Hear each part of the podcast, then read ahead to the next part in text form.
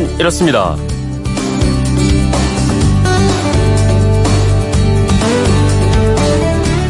안녕하십니까 전종원입니다. 누군가에게는 잘 듣는 수면제이고 또 적당한 높이의 베개가 되기도 합니다.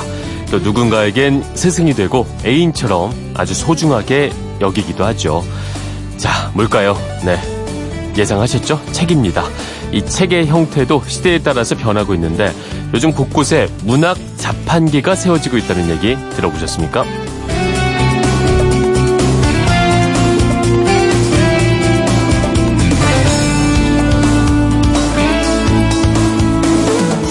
전국 곳곳에 세워지고 있는 문학 자판기, 그건 이렇습니다. 문학 자판기는 버튼을 누르면 음료수나 커피가 나오는 자판기처럼 문학 작품이 여러 가지 형태로 프린트가 돼서 나오는 겁니다. 예컨대 경기도 용인시가 시청 로비와 전철역 등에 설치한 문학 자판기에서는요, 높이 1m 기기에 있는 버튼을 누르면 8cm 폭의 종이에 글이 프린트가 돼서 나오는데요. 짧은 글 버튼을 누르면 500자, 긴 글 버튼을 누르면 2000자 안팎의 글이 나온다고 합니다.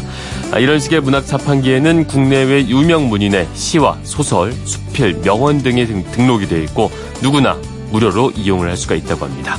이용자가 늘고 있어서 어, 자치단체마다 설치 대수를 늘려가고 있다고 합니다. 아, 잠깐이라도 문학 작품을 읽을 수 있게 만드는 문학 자판기 어, 재밌죠? 어, 이 문학 자판기가 첫 선을 보인 건요, 지난해 서울국제도서전이었었는데, 2018 서울국제도서전이 오늘부터 일요일까지 닷새 동안 열립니다. 올해의 주제는 확장이라고 하는데요, 어, 왠지 좀 엄숙하게만 여겨지던 책이 고정관념을 벗어던지고 어디까지 얼마나 확장이 되는지 직접 확인해 보셔도 좋을 것 같습니다.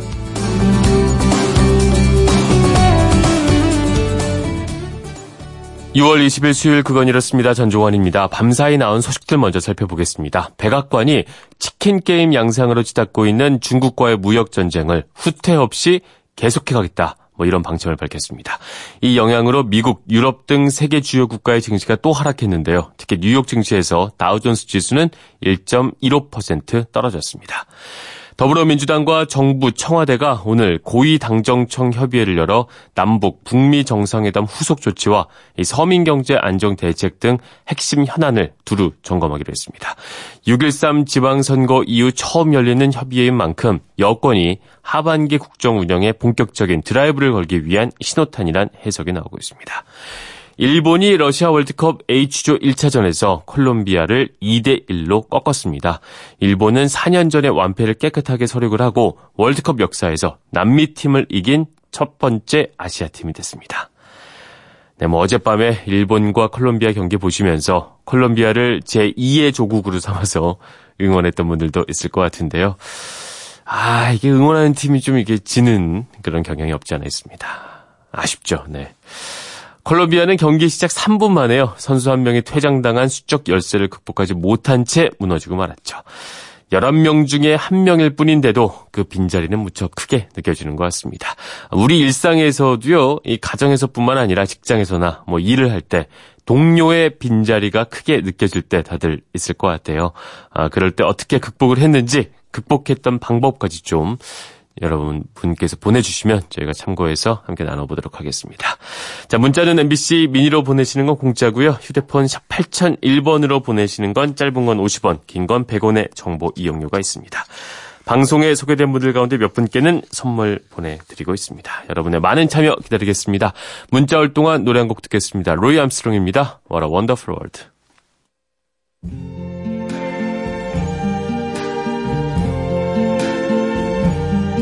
I see trees of green, red roses too. I see them bloom for me and you. And I think to myself, what a wonderful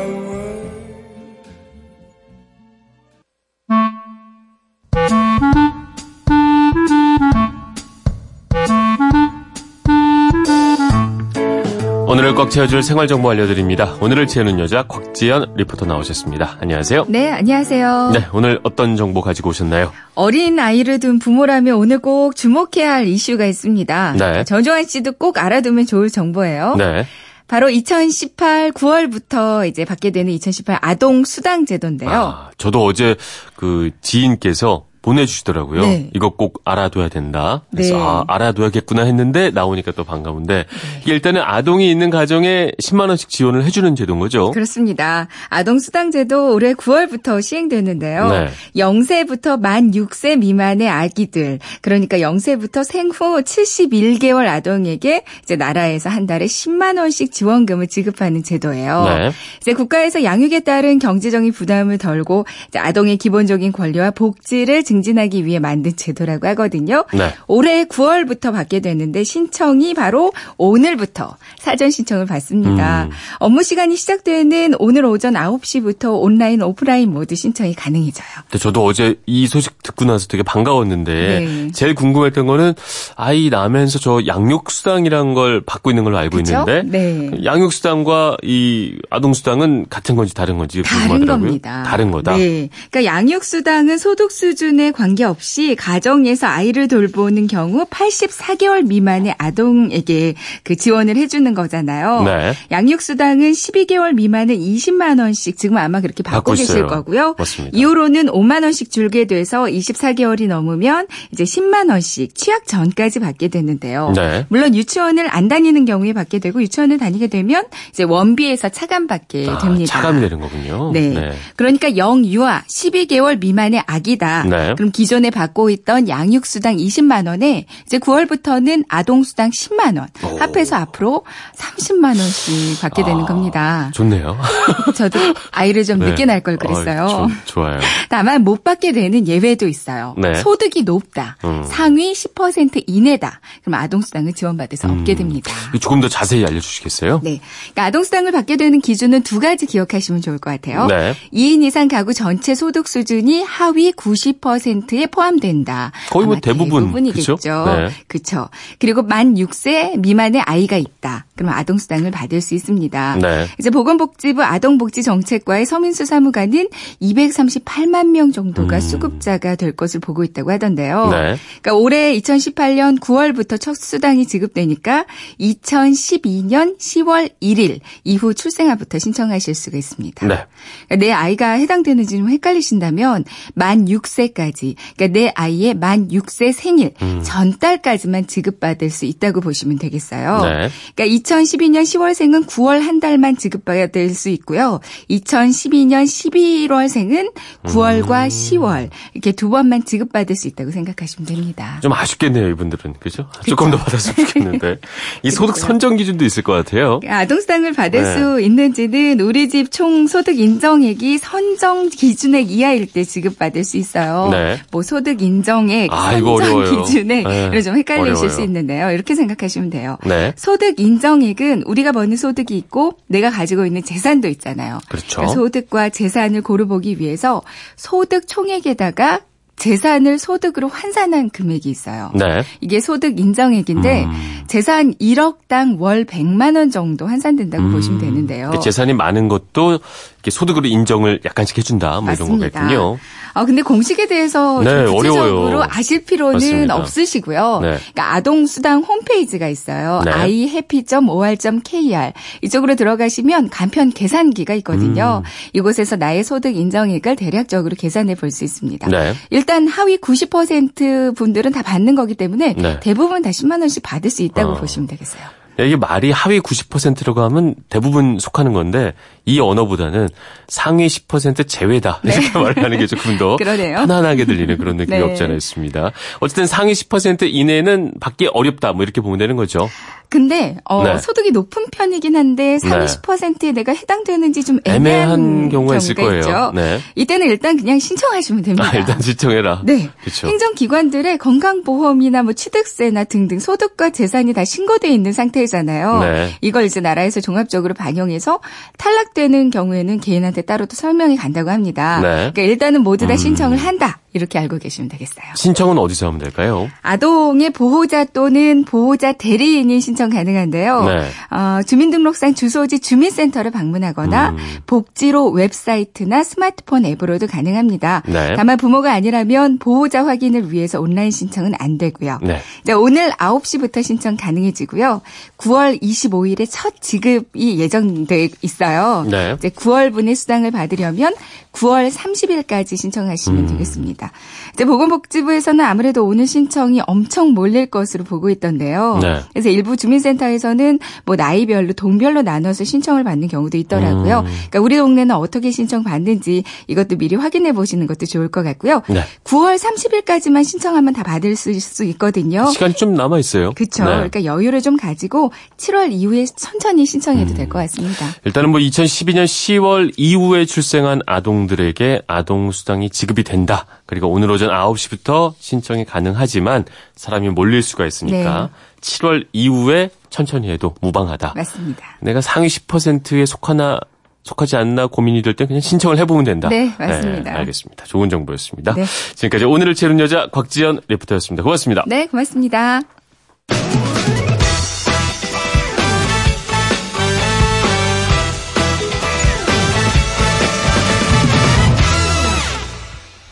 네, 오늘 여러분께 부탁드린 문자, 우리 일상에서, 어, 가정에서뿐만 아니라 직장에서라든가 뭐 일을 할 때 동료의 빈자리가 크게 느껴졌을 때는 언제인지 또 그 빈자리를 어떻게 극복했는지 부탁을 드렸습니다. 6902님, 평상시 직원들하고 친하게 소통을 잘해서 동료들의 업무도 조금씩 알아 놓는 겁니다. 담당 직원이 자리를 비울 때 빨리 접근해서 해결을 할 수가 있습니다. 아, 이렇게 극복 방법 전해주셨고요. 7268님, 지난 일요일부터 아, 친한 밥조, 그러니까 점심 먹는 멤버가 3박 5일 가족 여행을 떠났습니다. 아, 월요일, 화요일, 오늘 수요일까지 제 옆자리가 허전하고 제 마음까지 다 허전합니다. 하지만 저희 가족도 열심히 해외 첫 여행 적금 넣고 있습니다.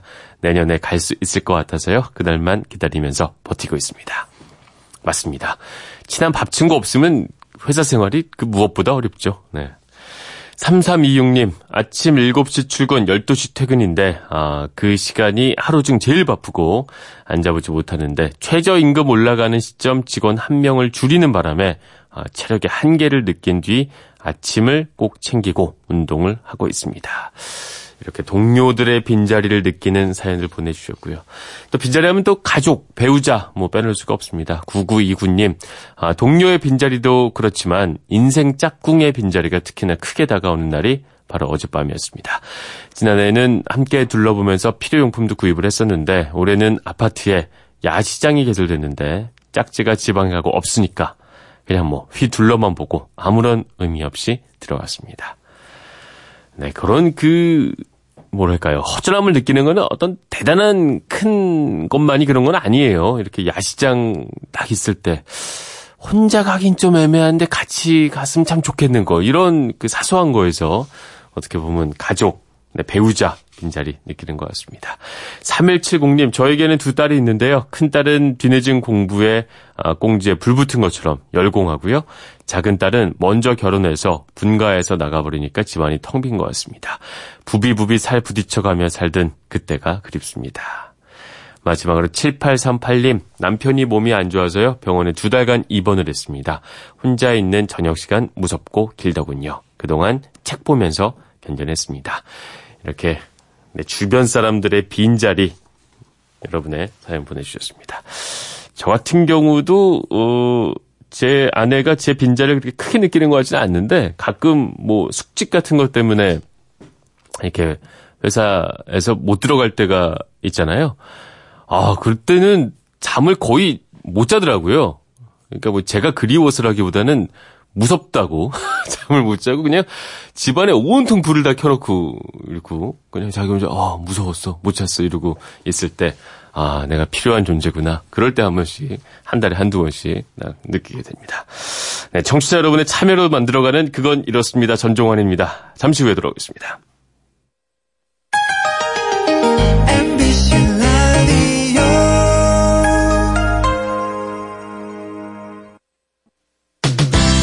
듣기만 해도 이해되는 시사 프로그램 이범의 시선 집중. 잠시 후 7시 반부터 시작됩니다. 왜라는 말을 다른 나라 사람들은 어떻게 소리낼까요? Why? 세상의 모든 왜라는 궁금증에 대한 대답을 들려드립니다. 궁금증에 대한 가장 친절한 설명서. 그건 이렇습니다.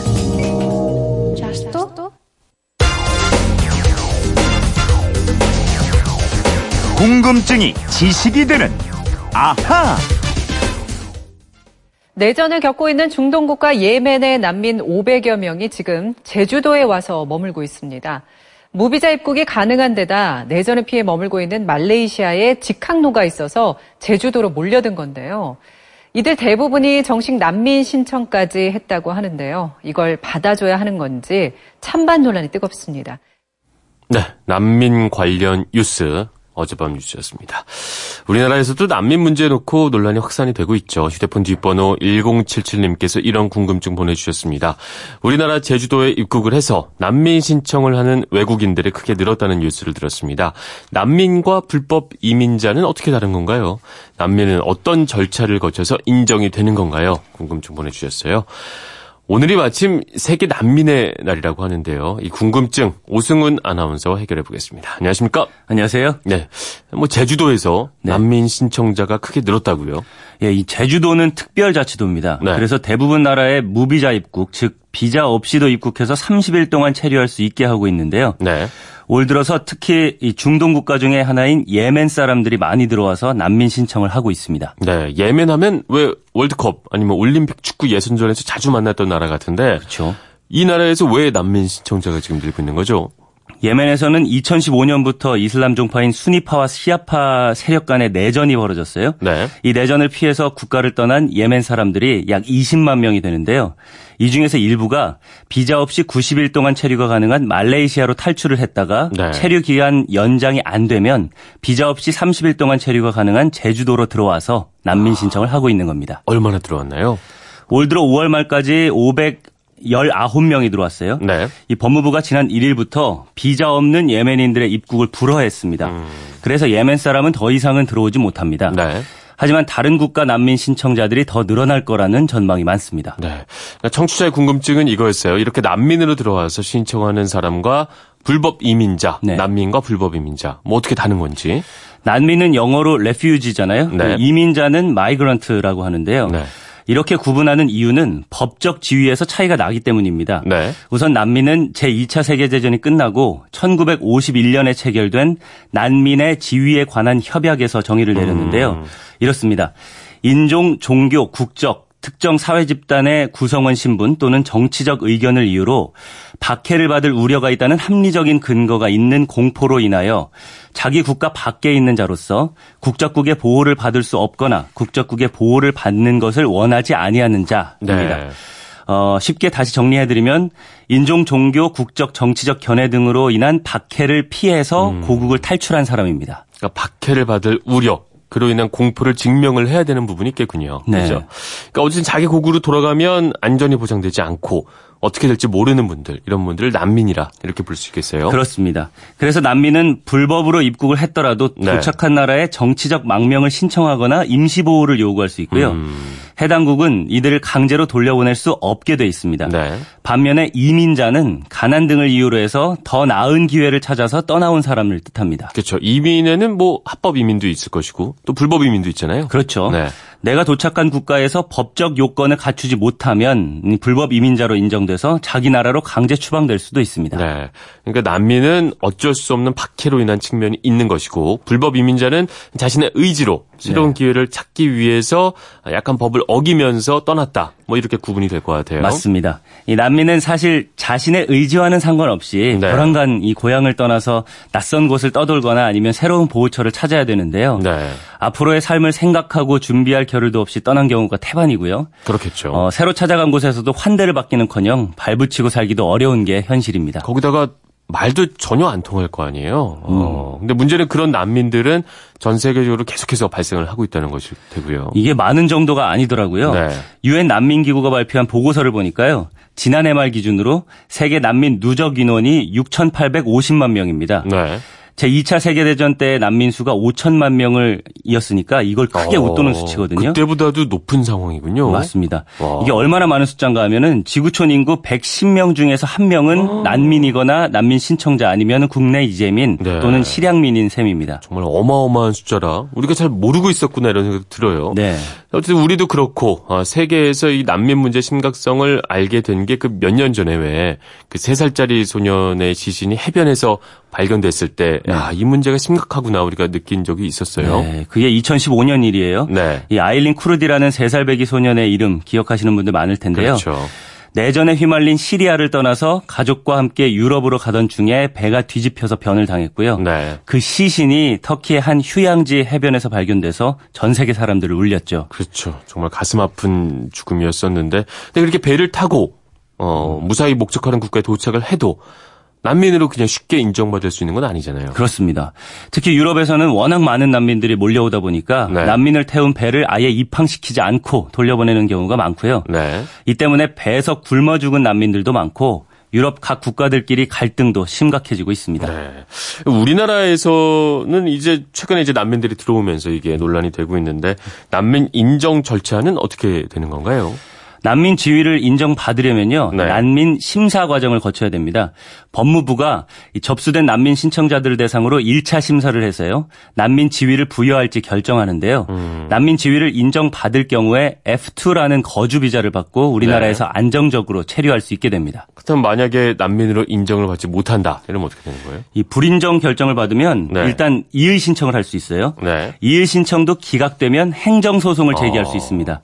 이 소송이 완전히 끝날 때까지는 짧으면 2년, 길면 3, 4년까지도 걸리는데요. 네. 이 기간에는 기타 비자를 내주기 때문에 최종 확정될 때까지는 연장을 받으면서 체류는 할 수 있습니다. 아, 그러니까 불법 이민자처럼 쫓겨나는 게 추방되는 것이 아니라 네. 체류할 권리는 있다. 근데 그러면 그동안에는 어디에 거주를 하게 되는 거죠? 이게 그냥 알아서 지내야 된다 그래요. 알아서. 예, 음. 영종도에 법무부가 운영하는 난민 지원센터가 있긴 한데요. 네. 이 수용 인원이 160명 정도밖에 안 돼서 규모가 너무 적고 네. 또 출입도 자유롭지 못해서 난민 신청자들이 잘 안 들어가려고 한다고 합니다. 그러니까 이 대다수의 난민 신청자들이 전국 어딘가에서 알아서 지내고 있다 이렇게 보시면 됩니다. 네. 그렇다면 그 난민 신청자나 인정자 숫자 이것도 좀 궁금한데 얼마나 되는 건지. 이거는 작년 말 통계를 보니까요. 네. 작년 한 해 동안 모두 9,942건의 난민 신청이 전국에서 접수됐고요. 거의 만 건에 가까웠군요. 네. 이 재정착 난민을 제외한 심사 종료자 약 6천 명 중에서 91명이 난민 지위를 인정받았습니다. 네. 난민으로 인정받은 비율은 1.5%고요. 그렇게 높지는 않네요. 네. 그러니까 100명에 뭐 한 명 정도다. 뭐 이렇게 볼 수. 있을 텐데 지금까지 누적된 그 인정 난민 얼마나 되는 음. 건가요? 우리나라가 난민 신 청을 받기 시작한 게 1994년입니다. 네. 이때부터 2017년까지 누적 난민 신청 건수는 모두 어 32,733건이고요. 네. 이 중에서 난민 지위를 인정받은 사람은 792명입니다. 음. 그리고 행정소송까지 다 끝냈는데도 난민으로 인정받지 못한 사람 중에서 네. 인도적으로 체류를 인정하는 인도적 체류자가 있는데요. 이 인도적 체류자는 작년 말 기준으로 1,474명입니다. 네. 자, 그러면 여기서 아, 이런 것까지는요. 난민 지위 인정은 1년 중에 몇 월에 가장 많이 이루어질까요? 아 이것도 뭐 그 인정을 해주는 많이 인정해주는 달이 있나 보죠? 네, 잘 있습니다. 모르겠습니다. 바로 12월입니다. 네. 연간 통계를 보면 유독 연말인 12월에 30% 이상 뭐 또는 40% 이상 오. 난민 지위를 인정을 받고 있는데요. 네. 우리나라는 다른 나라에 비해서 난민 인정률이 낮은 편이거든요. 그렇죠. 그래서 이 인정 비율을 조금이라도 높이기 위해서 아. 연말에 더 많이 인정해주고 있다는 추측이 있습니다. 그러니까요. 보통 1%대인데 12월에만 좀 높여서 네. 좀더 잘 인정을 해준다 이런 말씀이시죠. 그렇게 해서 이제 1.5% 정도 그렇죠. 나오는 거죠. 알겠습니다. 그 난민 인정 지금 뭐 유럽 각국을 봐도 그렇고 말이죠. 난민 협약에 가입을 했으면 마땅히 그 의무와 책임을 다하는 것은 당연한 일 같고요. 네. 그렇죠. 근데 이제 청와대 청원에서 보는 것처럼 가짜 난민을 받아들이면 안 된다. 또 이런 반대 여론이 나오는 것도 사실입니다. 많더라고요. 뭐 지혜를 모아야 될 시점인 것 네. 같습니다. 1077님도 궁금증이 좀 풀렸을 것 같고요. 준비한 선물 보내드리겠습니다. 자, 이렇게 평소에 궁금한 게 있는 분들 어떻게 하면 될까요? 그건 이렇습니다. 인터넷 게시판이나 MBC 미니 아니면 휴대전화 문자 샵 8001로 보내주시면 됩니다. 네. 문자 보내실 때는 미니는 공짜지만 휴대전화는 짧은 건 50원, 긴 건 100원의 이용료가 있다는 거 알고 계세요? 네, 궁금증이 제시이 되는 아하 오승훈 아나운서였습니다. 고맙습니다. 감사합니다.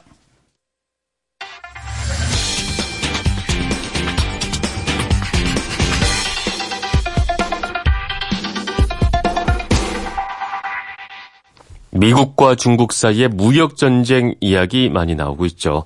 아, 미국이 중국 제품에 대한 관세를 높였고 이에 대해서 중국도 관세를 높이니까 보복 관세 얘기까지 나오고 있습니다. 화제의 키워드에 대해서 알아보는 키워드 인터뷰 코너 오늘의 키워드 관세에 대해서 정인교 인하대학교 국제통상학과 교수님과 이야기 나눠보겠습니다. 안녕하십니까? 네, 안녕하세요. 네, 반갑습니다. 아, 뭐 최근에 그 미국과 중국의 무역 전쟁 얘기 나오면서 관세 얘기가 계속해서 나오고 있는데 이 관세란 것은 어, 언제부터 어떤 이유로 시작이 된 건가요? 예, 관세는 아마 아, 서구 역사로 본다면 중세 때도 관세가 있었던 것 같습니다. 네. 영어로 우리가 관세를 customs 혹은 tariffs라고 부르는데 전통적으로는 customs라고 많이 부르는데 이게 이제 관습이라는 얘기거든요. 네. 어, 이 customs로 본다면 관습적으로 어떤 세를 부담을 했던 거고 네. 과거 유럽 같은 경우에는 이- 어, 유럽 전 지역이 영주 체제로 운영이 되고 있단 말이죠. 네. 그래서 이제 이 영주의 자기의 봉토를 벗어나거나 또 들어오거나 이럴 때마다 통과세를 물렸는데 네. 이 통과세가 이제 오늘날에는 이제 관세 체제로 바꾸어졌죠. 음. 그러니까 이제 관세는 이제는 어 수입품에 대해서 국가가 부과하는 세금. 과거에는 한 나라 내에서도 다른 지방으로 통과할 때 그때 내던 세금이 지금은 어 국경 간의 수입품에 부과하는 걸로 바뀌어졌다 이렇게 볼 수 있겠습니다. 네. 수입 물품에 관세를 부과하는 이유는 어디 있을까요? 아무래도 그, 그 보호무역주의적인 발상에서 네. 어, 그렇게 하는 것이고요. 네. 어, 어느 나라나 뭐 관세는 다 물립니다만은 요즘은 이제 그래도 가급적이면 관세를 낮추자라는 것이 일반적인 추세죠. 음. 근데 그 지금 보면 뭐 미국이 관세를 좀 높이겠다 뭐 이런 얘기도 하고 있는데 관세 부과 기준은 자국에서 알아서 결정을 할 수가 있는 건가요? 이게 이제 우리가 이제 관세와 무역에 관한 일반 협정이라 해가지고 카터라는 것이 1948년도에 이제 만들어졌습니다. 이게 지금은 이제 WTO 세계 무역 체제로 됐고요. 네.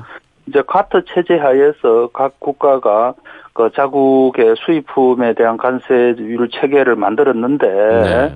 그때는 이제 임의로 만들었지만 그 이후에 에, 무역 자유화 협상을 통해서 관세를 점진적으로 낮추어져 왔죠. 네. 그래서 어, 뭐 지금은 개별 국가가 마음대로 관세를 부과할 수는 없다. 네. 국제적인 약속에 의해서 관세를 낮추는 거는 허용이 되지만 높일 때는 네. 다른 나라들과 협의를 해야 되는 거죠. 네. 미국은 지금 그 협의를 잘 따르면서 하고 있는 건가요? 아니면 아 우린 좀 더 나름대로 올려보겠다 이렇게 좀 독자적으로 나가고 있는 건가요? 그러니까 이제 미국은 어 자기들이 갖고 있는 WTO에다가 약속한 관세율 체계는 그대로 그걸 손대기는 어려우니까요. 그러니까 이제 에, 어, 무역 확대법 232조라든가 또 긴급 수입 제한 조치라든가 이런 네. 어 WTO 체제에서 허용되는 부분도 음. 있고 또안 되는 부분도 있는데 그런 네. 다른 제도를 이용을 그렇죠. 해서 관세율을 대폭 올리고 있는 거죠. 네.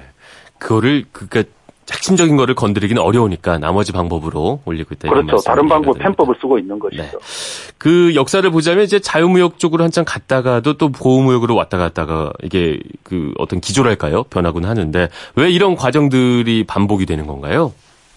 일반적으로 경기가 좋을 때는 자유무역을 하다가 네. 아, 불경기가 되면은 아, 이 보호무역을 통해서 국산품을 많이 쓰면 경제가 나아지지 않겠나라고 음. 생각을 해서 보호무역을 하고요. 네. 또 정치적인 로비도 작용을 하고 또 포퓰리즘 인기 영합주의에 의해 가지고 네.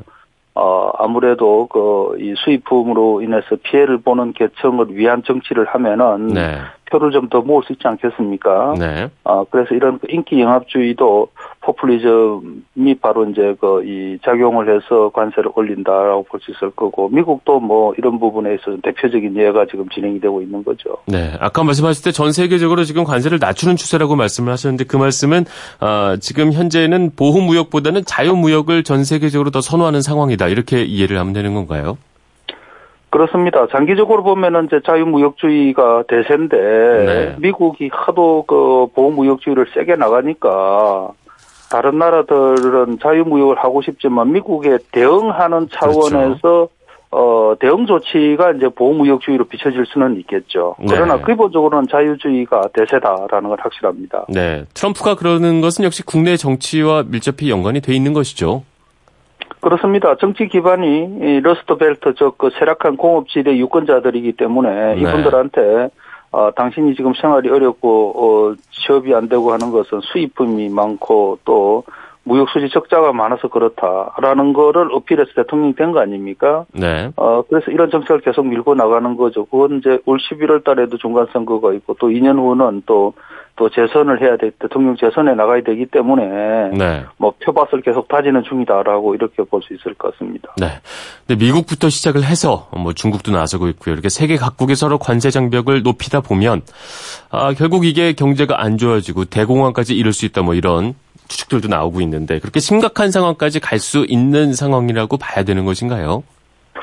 두 가지가 다 가능할 것 같습니다. 네. 어, 뭐 세계 대부분 국가들은 미국 눈치를 보면서 가급적이면은 뭐 미국 정부가 정치적인 어떤 목적에서 보호무역주의 하다가 그냥 말았으면 하는 그런 기대감을 갖고 있지만 네. 원체 또 세게 또 보호무역주의를 하니까 대응 보복을 하다 보니까 이게 자칫 잘못하면은 무역 전쟁으로 이어질 수 있는 측면이 하나 있고요. 네. 또 한편으로는 뭐 설령 그 대응 조치를 하더라도 과거 1929년대의 대공황처럼 보무역주의가 결국은 세계 경제 정체를 망치는 그런 게- 뼈아픈 경험을 다 알고 있기 때문에 그럼요. 뭐 그렇게까지는 가지는 아직 어렵지 않겠는가라는 네. 생각이 드는데 아무래도 당분간은 뭐 이 미국에서 조치를 또 보호주의를 발동을 하면은 네.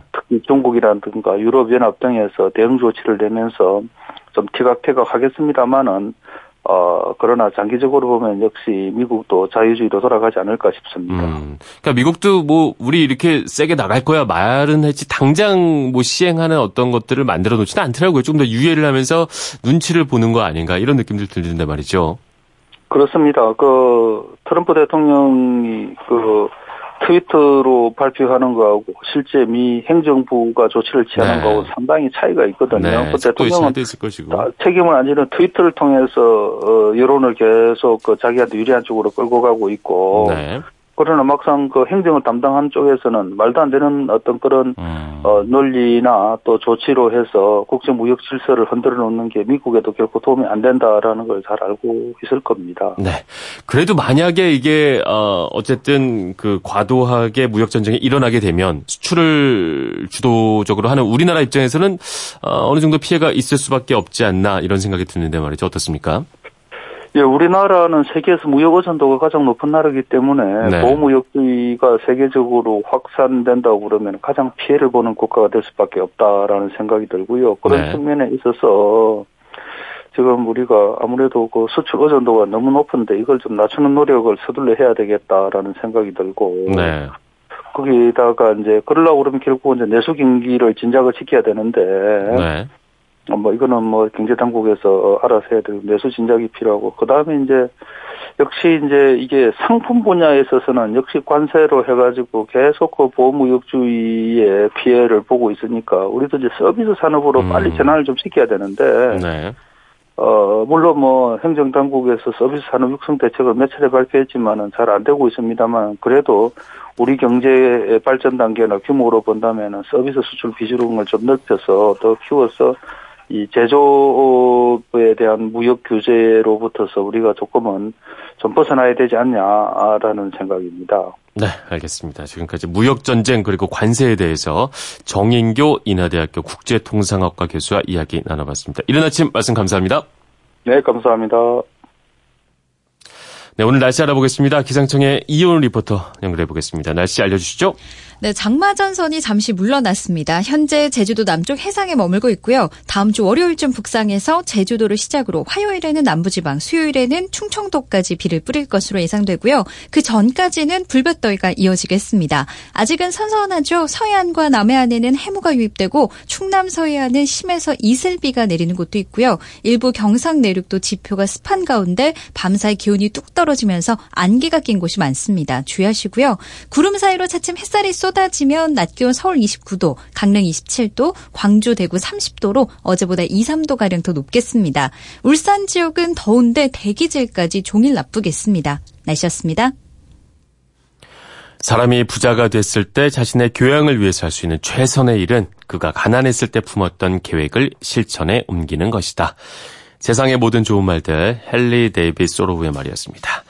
어, 세계 난민의 날이죠. 한 번쯤 생각해 볼 만한 말이 아닌가 싶습니다.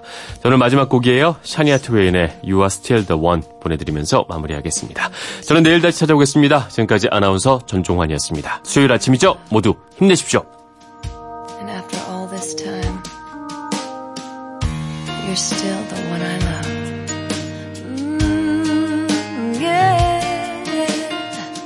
Looks like we made it. how far we've come, my baby. We might have took the long way. We knew we'd get there someday. They said, I bet.